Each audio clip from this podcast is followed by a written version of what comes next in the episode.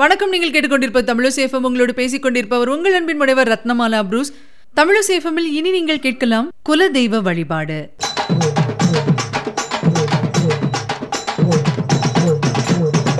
குலதெய்வ வழிபாடு என்றால் என்ன? அதனுடைய சிறப்புகள் என்ன? அதனுடைய பயன்கள் என்ன?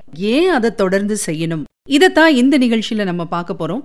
உங்க எல்லாருக்குமே தெரிஞ்சிருக்கும் குலத்தினை காக்கின்ற தெய்வம் தான் குலதெய்வம் அப்படின்னு அழைக்கப்படுறது அப்படின்னு சொல்லிட்டு ஆனா ஒரு விஷயம் நம்ம ஞாபகம் வச்சுக்கணும். தெய்வங்களையே மிகவும் வலிமையான தெய்வம் யாரு அப்படின்னு கேட்டா குலதெய்வம் தான். குலதெய்வம் தான் நமக்கு எளிதில் எல்லா அருளையுமே தந்தருளும். இது மட்டும் கிடையாது ஞாபகம் வச்சுக்கோங்க மற்ற தெய்வ வழிபாடுகளின் பலன்களும் நமக்கு நிறைவாக கிடைக்கணும் அப்படின்னா குலதெய்வ வழிபாடு அப்படிங்கிறது ரொம்ப ரொம்ப முக்கியமான விஷயம். குலதெய்வம் பெரும்பாலும் பாத்தீங்கன்னா சிறு தெய்வமாகத்தான் இருப்பாங்க. ஆனா அதனுடைய சக்தியை அளவிடவே முடியாது. சிறு தெய்வம் அப்படின்னு சொல்லி நம்ம அலட்சியப்படுத்தவே கூடாது. பொதுவா சொல்லுவாங்க யமன் கூட ஒருவரது குலதெய்வத்தின் அனுமதி பெற்றுத்தான் அவருடைய உயிரை எடுக்க முடியும் அப்படின்னு சொல்லிட்டு.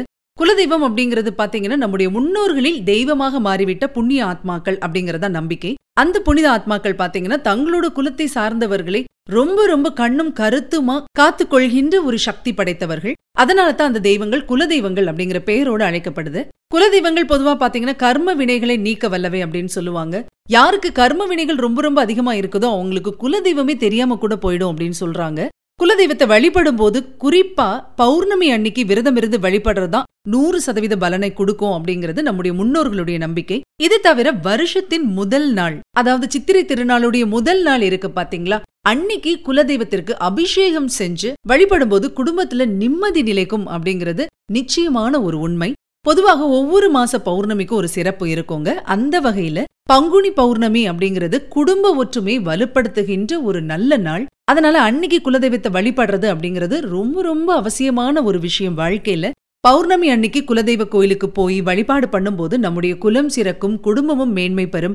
குலதெய்வங்கள் மனம் மகிழ்ந்து நம்மை ஆசீர்வதிக்கிறதுனால நம்முடைய வாழ்க்கையில் இருக்கக்கூடிய துன்பங்கள் துயரங்கள் கஷ்டங்கள் கவலைகள் இடையூறுகள் இதுல இருந்தெல்லாம் நம்முடைய குடும்பமும் நம்முடைய சந்ததிகளும் காப்பாற்றப்படுவார்கள். அதே மாதிரி குலதெய்வம் அப்படிங்கிறது ஒவ்வொரு குடும்பத்துக்கும் வித்தியாசப்படும். ஒரு குடும்பத்துல அண்ணன் தம்பி எல்லாரும் சேர்ந்து ஒற்றுமையா நின்னு படையல் போட்டு வழிபாடு செய்யும் போது குலதெய்வங்களுக்கு அவ்வளவு சந்தோஷமா இருக்கும் அப்படின்னு சொல்றாங்க. ஏற்கனவே சொன்ன மாதிரி குலதெய்வங்கள் புண்ணிய ஆத்மாக்கள் தான். ஆனா குலதெய்வங்களுக்கு வழிபாடு பண்ணும்போது மறைந்த நம்முடைய மூதாதையர்களுக்கும் ரொம்ப ரொம்ப சந்தோஷமா இருக்குமா?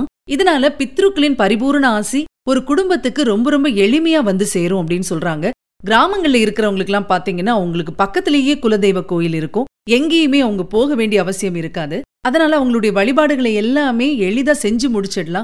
ஆனா பல பேருக்கு அவங்களுடைய குலதெய்வம் காட்டுல இருக்கலாம் மலையில இருக்கலாம் வயல்வெளியில இருக்கும் சாலை வசதி இல்லாத இடத்துல கூட இருக்கும். அதனால எப்பவுமே போயிட்டு வர முடியாது அப்படின்னு சொல்றவங்க இருப்பாங்க. இருந்தாலும் குலதெய்வ வழிபாடு அப்படிங்கிறது முக்கியம். வருஷத்துக்கு ரெண்டு முறையாவது அவரவருடைய குலதெய்வ கோயிலுக்கு போயிட்டு வர்றது ரொம்ப ரொம்ப நல்லது.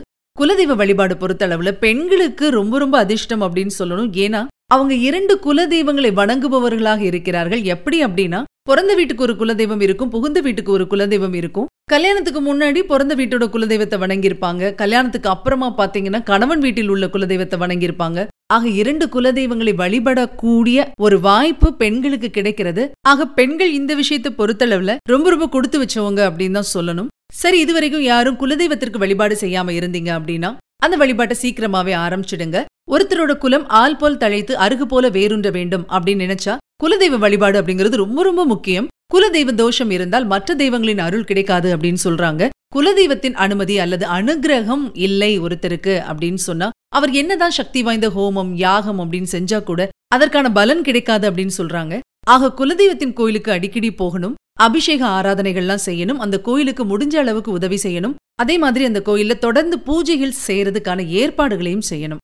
கிராமங்கள்ல இருந்து வெளியேறி நகர்பகுதிகளில் குடியேறினவங்களுக்கு எல்லாம் குலதெய்வ கோயிலுக்கு செல்ல முடியாத சூழல் இருக்கலாம். அதுக்காக அவங்க கவலைப்படணும்னு அவசியம் கிடையாது. அதுக்கு கூட ஒரு பரிகாரம் இருக்கு. உங்க வீட்டிலேயே குலதெய்வ படத்தை வச்சு உங்க வீட்டுக்கு பாரம்பரியமான முறையில வழக்கமான வகையில படையில வச்சு மனமுருக வழிபாடு செஞ்சா போதும். நிச்சயமா உங்களுடைய குலதெய்வத்தின் அருளாசி கிடைக்கும். குறிப்பா பங்குனி மற்றும் சித்திரை மாத பௌர்ணமி இல்லனா மாசந்தோறும் வரக்கூடிய பௌர்ணமி அன்னைக்கு மறக்காம குலதெய்வ வழிபாடு செய்யணும். இப்படி செய்யும் போது நிச்சயமா நம்முடைய வாழ்க்கையும் பௌர்ணமி முழு நிலவு போல் பிரகாசிக்கும் அப்படிங்கறதுதான் உண்மை. ஆக குலதெய்வ வழிபாடு செய்து நம்முடைய குலத்தை தழைக்கச் செய்வோம்.